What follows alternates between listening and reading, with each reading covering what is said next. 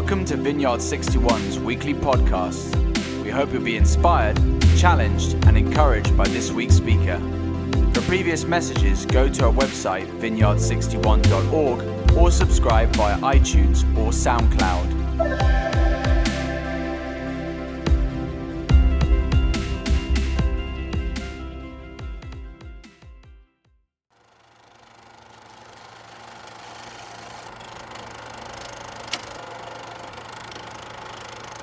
There's a story in the Bible about Elijah that he believed for rain, though the sky was clear.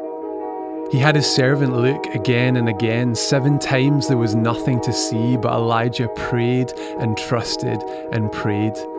Then the report came back I see a cloud on the horizon. I see a cloud. Did you hear about the move of God in the Hebridean revival? Where two old women resolved to pray and the land was changed.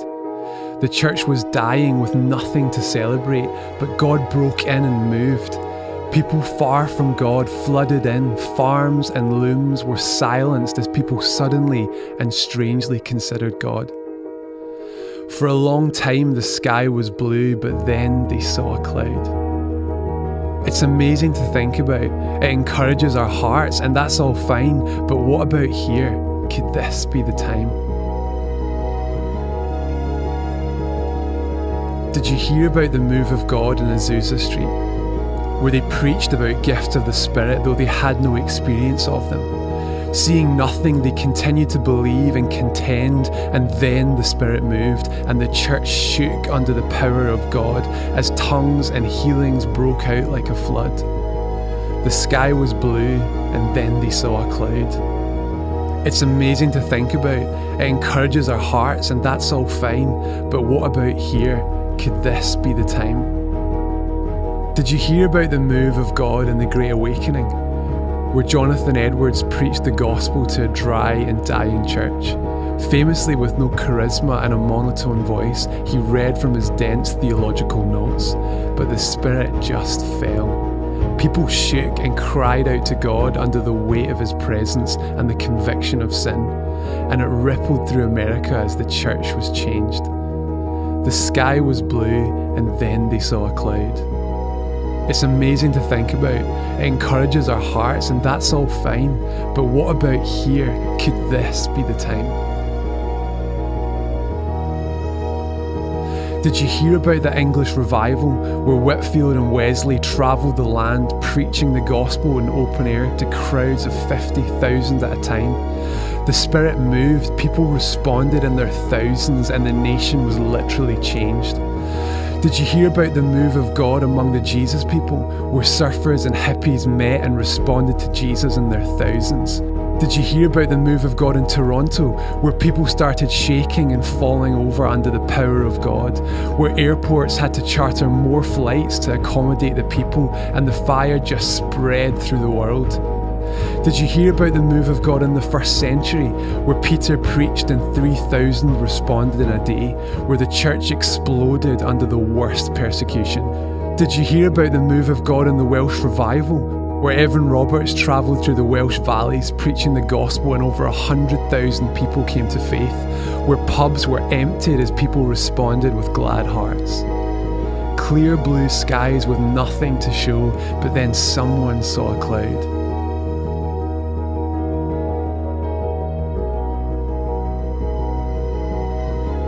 It's amazing to think about.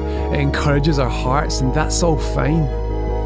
But what about here? Could this be the time? God, our hearts are hungry. Our need is great. We've gathered together to call on your name. We feel the poverty of our attempts to build. Nothing means anything unless it is filled with your presence, with your power. Oh God, let this be the hour. Because unless you build the house, we toil in vain.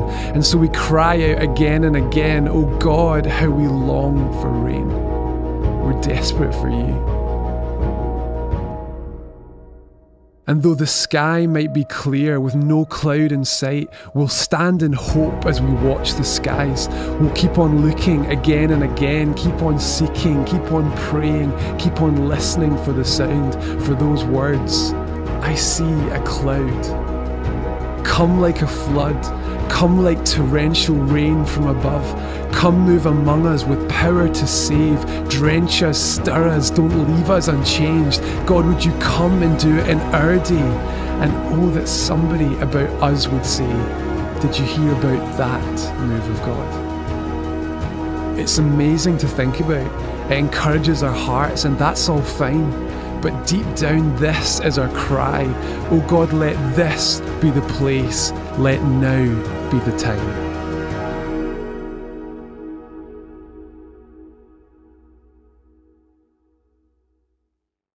So I saw that uh, video about five years ago, maybe even longer, and uh, I, I, said to God, if ever you ask me to preach on 1 Kings 18, that's the video I want to start with. And uh, so we're going to be preaching on there is a cloud over these last couple of months. I've just been praying for individuals and just saying there's a cloud, the rain's coming, there's freedom coming, and um, I just felt as though God wanted wanted me to just to share today on 1 Kings 18 and 19, and, and I'm not going to look at all of it. But imagine we're kind of 20 minutes in, 40 minutes in, however long, and we're at the end. And I'm at the end of my preach, and I'm just saying, Let's ask Jesus for God's word for us now. What is he saying? Although the cloud may be small, I, I see my circumstances and I, I can't see what you're doing, but I know, God, that you're proving that you're the God who comes through. And uh, this is, I imagine you now, just at the end, just receiving from the Lord right now. And you, you're saying, I see, God, my cloud. I see the circumstances. I can't even see a cloud. Um, but all that's left for me to do is to pray. All that's left me to do is pray. And so I want to just leave you with that. Just that's where we're going. That's where we're going uh, over these next few minutes. Uh, we, we saw some revivals. We, we heard of some revivals. From the, as I've studied some of the revivals, uh, it often, and I'm not going to say always, but mostly started with a small group of people. Uh, often ones and two, often old women who would just cry out to God, or earnest, passionate people who knew that their only option was to pray. Uh, history of revivals always started small. Uh, we saw the Welsh revival in November, November the 9th, 1904, the edition of the Life Faith. It's a London newspaper which was uh, dedicated to the deeper life movements of the time. And a writer, um, writer Jessie Penn Lewis, reported on the remarkable work just beginning in Wales under the ministry of Evan Roberts. She reported that a cloud, no bigger than a man's hand, had arisen in Wales. Uh, and it was just this fitting description of what, what God was doing. That small cloud affected a nation. That small beginning became a mighty work. And uh, Charles Spurgeon, in his talk, the fa- famous British uh, Baptist preacher, he was known as the Prince of Preachers. And he used this text as an illustration of the small signs that precede the mighty work of God. He spoke about four certain signs or token which clearly precede uh, a great awakening a genuine revival when that's about to come. And uh, I wanted to just show you, Christian, and he said Christians should regard the following things as clouds, as small as a man's hand rising from the sea. So we've got, we've got these four things. I just wanted to share, share those with you. Number one, there's this growing dissatisfaction with the present state of things. Anyone feeling that? a growing dissatisfaction with the present state of things. I was fascinated by this next line. And an increasingly increasing anxiety among the members of the church. Not full stop, but an anxiety for salvation of souls. And then when this anxiety leads believers to exceedingly earnest and importunate prayer. Number two, I love that just that the anxiety for souls rather than anxiety for ourselves, anxiety for others rather than the narcissism of our, of our culture at the time. Number three, and then when, when ministers begin to take counsel with one another and say, What must we do? Uh, just this week on Tuesday, we met with some of the other vineyard leaders in, the, in London, and we were just saying, What's going on? What's happening? And we're saying it's two things. There's, there's an acceleration. What God, has, what God, this time is just an accelerator. In six months, what's happened now could have taken six years or 16 years. Um, so there's definitely an accelerator that's happening.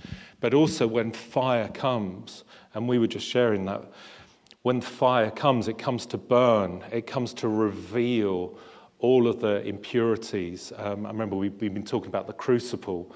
When, that, when the fire comes, all the impurities come to the surface, and that's definitely the case.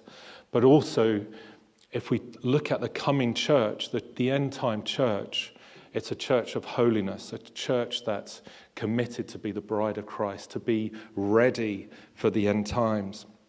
And so we were just saying on Tuesday, what must we do?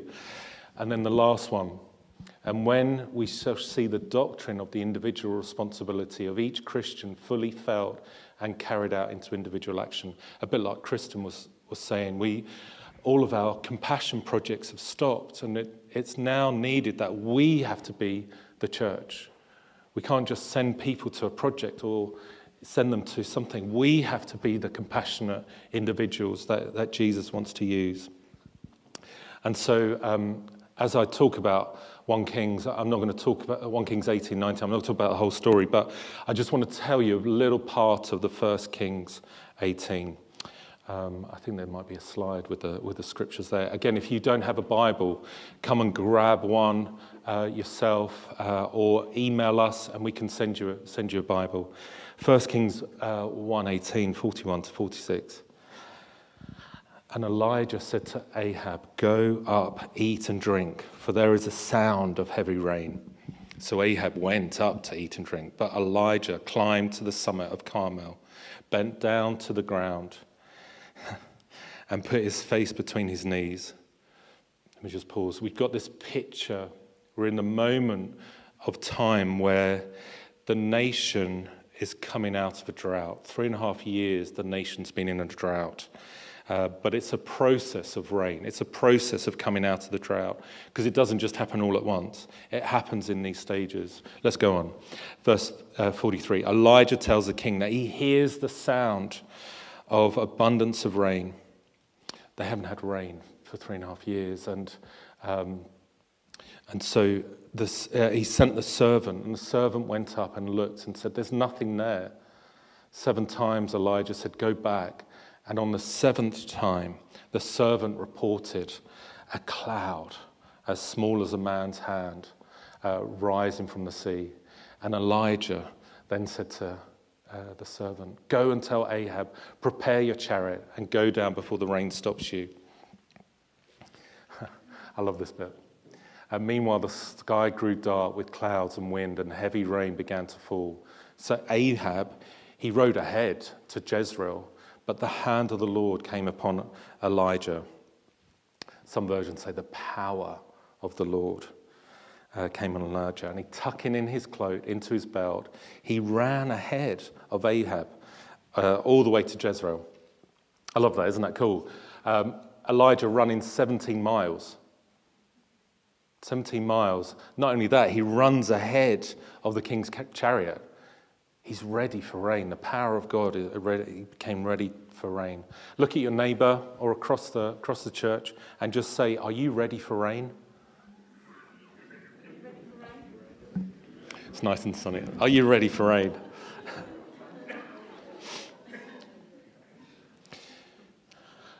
but here comes the next question Are you really?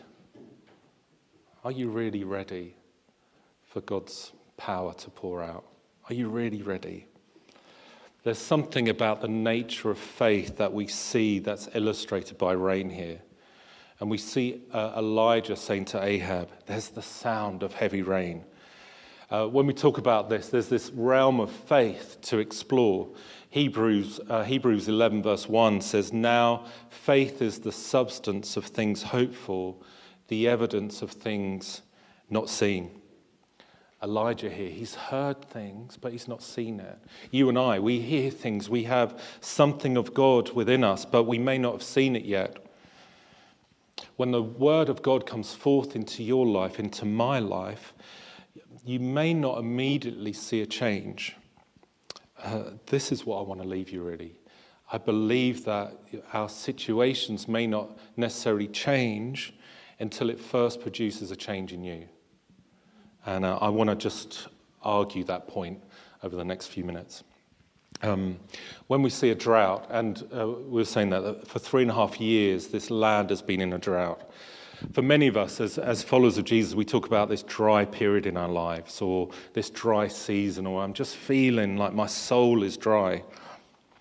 Uh, I'm inside of me, I'm, I'm just not connecting. I'm doing all the right things. I'm worshiping, I'm praying, I'm reading the scriptures, I'm fellowshipping, I'm ministering. But just inside, I just feel dry. Do you feel that? Is that just me? Do you feel that? Yeah. There's times when, when I can say I feel just dry, but uh, on the flip side, there's times when my circumstances, what I'm not saying is that it's about being bankrupt or marriage falling apart or you're losing a job or I'm not talking about the circumstances, I'm saying on the inside.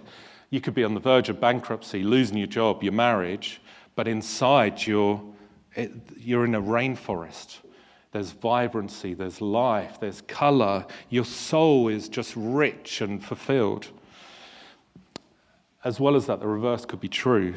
Um, one thing I found about dry season is that often people could say to me, um, Oh, well, on the surface, you're doing all right. Uh, often my situation can be doing a whole lot better than my soul. Um, I was with a, with a man a couple of weeks ago, and he was just saying, my, my wife's just about to give birth, great marriage, my business has just turned over a million pounds, but I'm in a crisis. I'm in a crisis on my own. Um, I, found, I found that people can look at our lives and see evidences of success, but if your soul is dry, if my heart is empty, if my motivations are uh, not aligned, I can be winning on the outside, but weeping on the inside. Do you ever see that? Can be winning on the outside, but just inside, there's just something, something not right. Um, so I want to speak today, I want to maybe to one or two people, how to activate revival faith in a time of dryness. Um, and I, I'm going to talk about three things really uh, from this scripture. Three things. Number one um, is number one, what we need is persistent prayer. In verse 44, it says this It came to pass on the seventh time. Number one, the way to activate revival faith is to pray, to have this persistent prayer. And, and Elijah, he was just stubbornly persistently praying. He wouldn't give up. Elijah wouldn't take no for an answer, would he? Because he had this confidence in his God that God would send the rain. And he stubbornly, persistently furthered the will of God by persistent prayer. Just simple as that. Some of the ways to activate faith or revival faith in this time is just to continue to pray. Um, Viv and I were talking about this a couple of days ago, and I just in the car, and I just said, I wonder. So he sent a servant seven times. And I just said to Viv, I wonder how many times he would have sent his servant if the servant came back, said, Oh no, it's still blue sky, still blue sky. How many times would he have sent it, sent the servant? And then I said to Viv, I wonder how many time, how many servants he would have gone through in order, because he was there, just persistent in prayer. Number two, uh, I just want to propose there's persistent prayer, but there's also fervent prayer. And uh, there's this cloud, and he sees at the end, there's this cloud, the servant, as small as a man's hand, rising out from the sea. Elijah was praying, um, asking in faith that God would send the rain. Elijah obviously sensed that this was the will of God. Oh, remember, faith is the assurance of things not yet seen. He had this assurance of uh, what was going to happen. And uh, I love the way his fervent prayer was. And so it says that he, uh, he went up to Mount Carmel, put his face between his knees. Doesn't say he kind of knelt. It just, uh, this morning, uh, our dream team who were here earlier, we were doing different um, movements and um, you have to do Pilates. I was, try- I was going to demonstrate Elijah putting his head between his knees, and I, I, I, I haven't been on those Pilates apps, I'm afraid. Um, I'm definitely not going to do it. but there was something that he had this fervency. I'm going to do something. I'm not just going to kneel. I'm not just going to uh, walk. I'm not just going to lift up my hands. I'm not just going to sing. I'm going to do something passionate, different. I'm going to put my, hand, my head between my knees and cry out to my God. Do something with passion and fervency. The evidence of rain came slowly, but, Elijah continued to fervently pray. And again, out of this small evidence, God brought a mighty, mighty work. Okay, persistent prayer, fervent prayer. Number three, faith filled prayer. So he says to Ahab, Go, prepare your chariot, go down there before the rain stops you. Now, the servant had just come back and said, Yeah, I think there's the cloud. It's really small, it's on the horizon, it's coming out of the sea. But Elijah, with faith, just went to Ahab, A storm's coming. He saw that little bit and thought, A storm's coming. He knew a tor- torrent was on the way. Um, I don't know. I don't know if you know this about Elijah as well. Uh, uh, 1 Kings 18, 19 are fantastic chapters. Take you about 10 minutes to read. It's one of these uh, pinnacle chapters in the scriptures, one of these pillars of, to go to if you want to find out about the power of God, the mighty hand of God, but also how he meet, how God meets people in depression and anxiety. Fantastic chapters. And in those chapters, you see Elijah being a rainmaker, you see him being a fire starter. But did you know he's also a refugee? See, he's been hiding for three and a half years because he called, as a prophet, he called for a drought in the land because the people in that land started to depending on other sources other than God. Um, much, uh, I'm loving this time because we are now more aligned to the people of God in the scriptures than any other time. The people of God in the scriptures were either in exile, they're either confined in the land that they were given. They were told to do, they had rules, so many rules. It's so old covenant, so many rules. Do this, do that. Um, we can align ourselves to, to the people of God in exile. And Elijah now is a man in exile that we can relate to. But God, he called for a drought and, he's, and he went into hiding. I want to propose this just as my own thought. I, I, I've known from my life that God has used circumstances in my life to remind me that He is my only source. God has cut me off because He won't allow my life to be sourced by something that cannot sustain my life. So, just like Elijah, he hid himself away and God cut him off. I want to propose that sometimes things that we do where we look for other sources of life God will, He loves us so much that He, uh, he wants you to come back to the, the one that can give you the only source. And just like Elijah, he's hiding the whole time. And so now the rain has stopped falling. This rainforest, and I know for my life, the rainforest of my soul is now at times a desert. And sometimes the rain, your kind of soul or your what's going on in the inside, it might just feel like I'm just in this season of dryness where God will cut you off. He won't stop loving you, He won't stop providing for you. Um, it's just that God will allow situations to get your attention. And you can pray, you can ask Him to change the situation all you want. But until you allow Him to change you, I want to propose nothing is going to change in your situation. Um, we pray for a lot of people with, for healing, and people come say, uh, you know, can you just pray for me? Can you pray for me?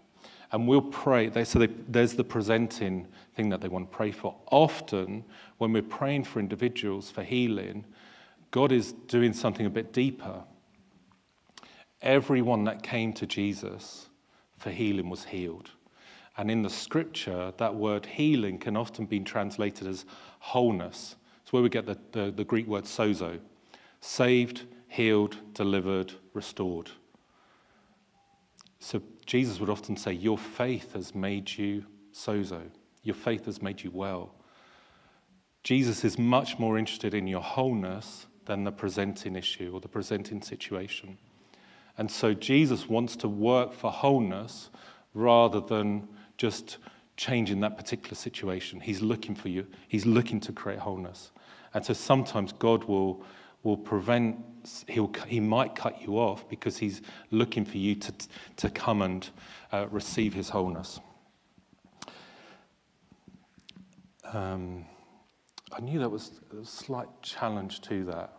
And I just want to say for some of you here, I just, as I've been praying, what's fantastic is you all sign up. So I all get, I get to see who, who signs up, and I get to pray for you. I get to pray. Often, um, often on a Sunday, I'll be just praying for every seat that comes here. But now I can just, I can see who's coming.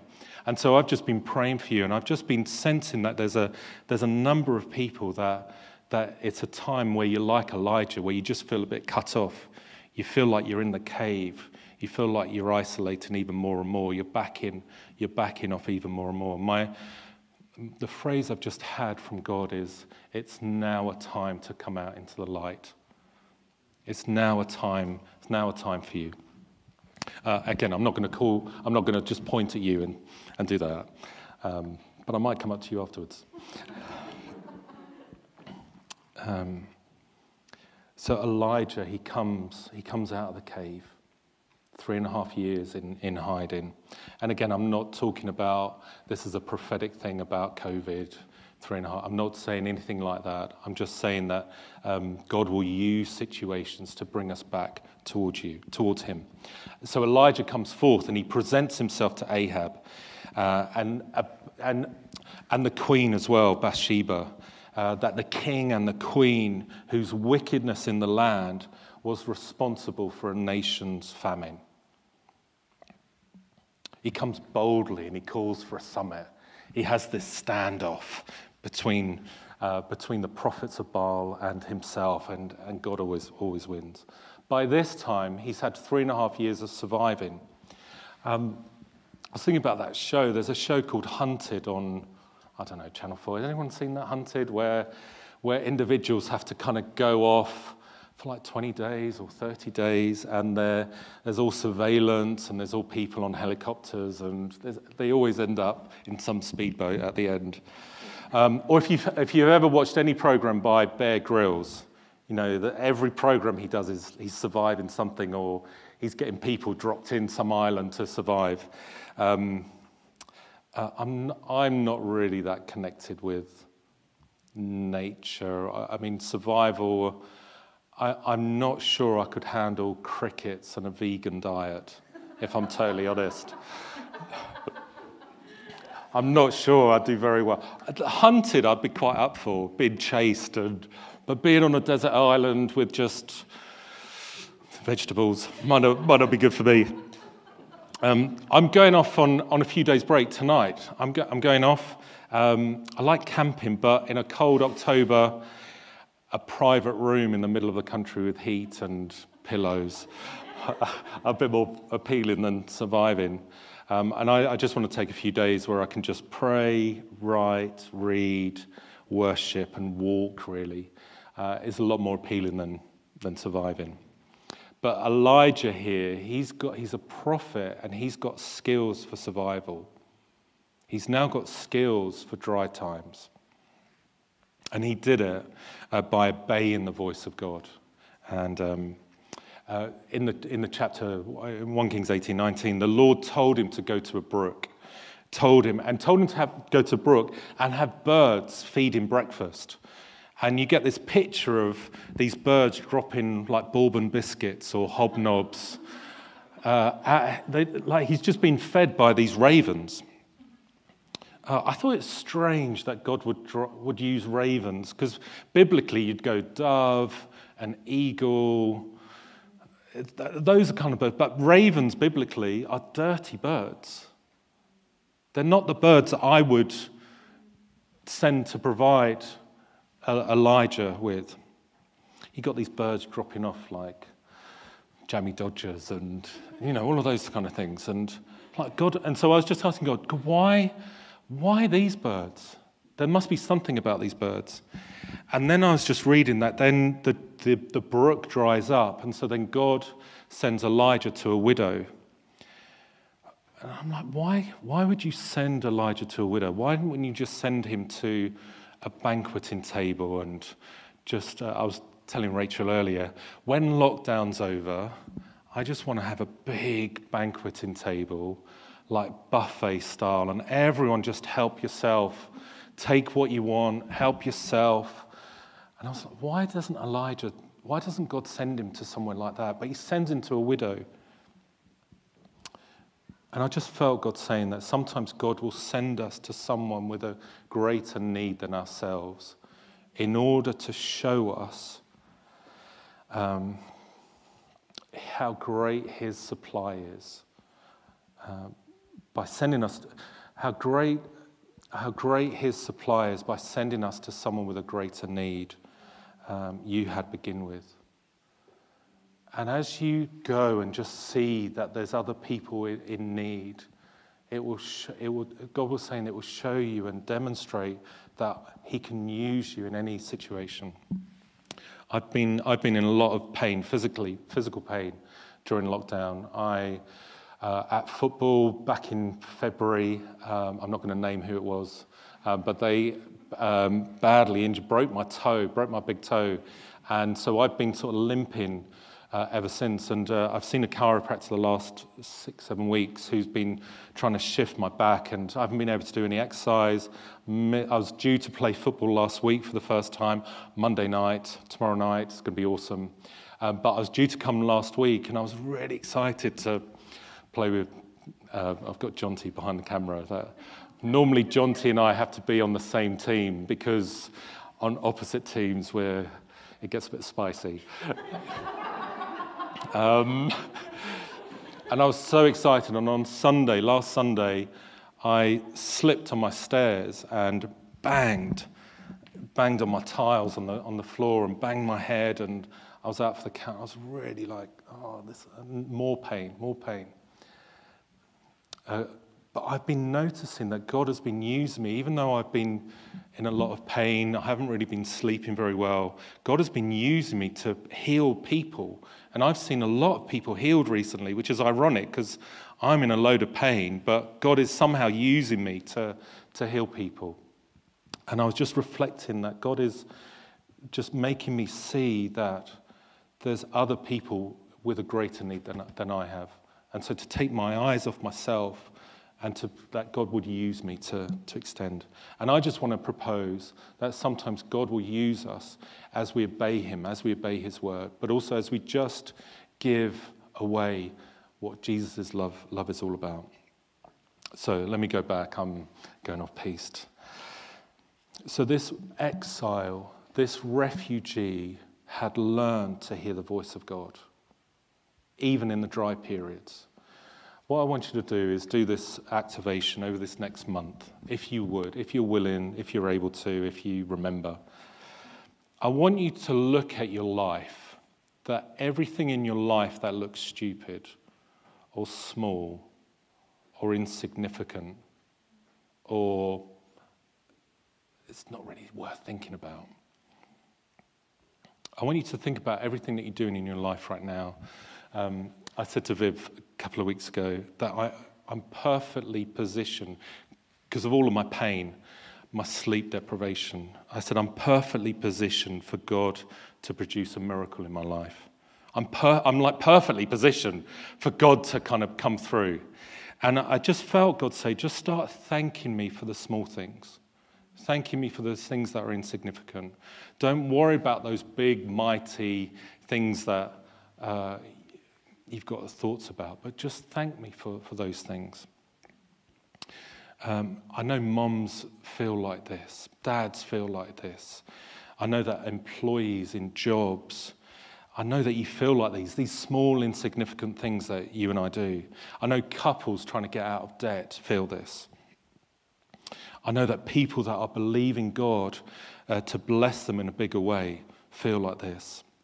And I know those small spaces in your life, those things that are small, size, a cloud that's small. I want you to make this confession over your life over the next 30 days. I want you to say, I think there's a slide, this is significant.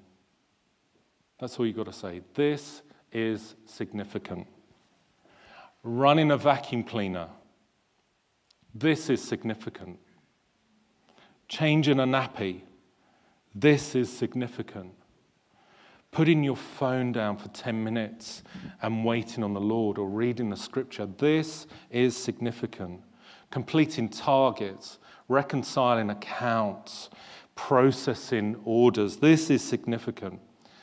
Because I, I believe the devil won't like it when you say that because it's the way he gets us to leave our assignment, if you like, or our purpose, is to think these small things have got no significance. God uses those small things to produce bigger, mighty, mighty works. And it doesn't matter what you're working on. It may be so small, but I want to say this is significant. So say this with me. This is significant. Great, you're awake uh, as I said at the beginning, revival always starts small. Always starts within. This is significant. Change in situations and circumstances always start within. God is working towards your wholeness. He's more interested in your wholeness than the circumstances around. He's more interested in your wholeness. Um, if you ever wanted a, I don't know, a new car, new bike, new jacket, new product, and um, the next thing you know, you just see it everywhere. A couple of years ago, we, we got a, a, a car, and before we got that, I just saw this car everywhere. Do you ever see that? Where we just, I see it everywhere. It's like Google had done some algorithm in my brain and like made, put all these cars on the road. Whether we're going to get that, at some point. I remember um, a few weeks ago, I, I, said to Viv, had my phone with me, and I said to Viv, Oh, I'm looking for this piece on my circular saw. I opened up Facebook a couple of days later, and there was like advert for that piece on the jigsaw. I've started saying to my phone, free Lexus car, free, free car. I'm just hoping for some algorithm to kind of free car. Um, but when I, when I started searching for the car, I started seeing it. When I started searching, and this is like the faith bit, when, I, when you start, you started seeing it when you started searching it. And I want to propose that some of us, we can just start searching again, searching and seeking again. If you want your life to matter, make it matter. Um, someone said to me, and many people have had people pray over us, um, just different things that are going on. And what would it look like to be that man that people have prophesied about? Or be that woman that God has called you to be? What would that look like now? I'm going to ask the, the worship band to come, to come up. Uh, and I just want to say, but like I said at the beginning, there is a cloud in all of our lives. There is a cloud. Just close your eyes. I'm just going to pray. God, I see my circumstances. I can't see sometimes what you're doing, but I know that you're proving that you're the God that comes through. Imagine right now you're just receiving from the Lord.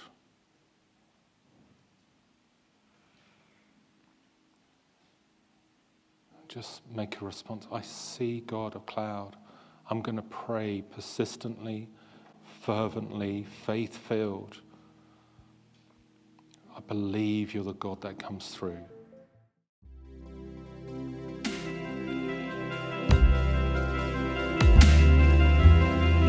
Thank you for listening to this week's podcast. Tune in next week for another life giving message from one of our Vineyard 61 speakers.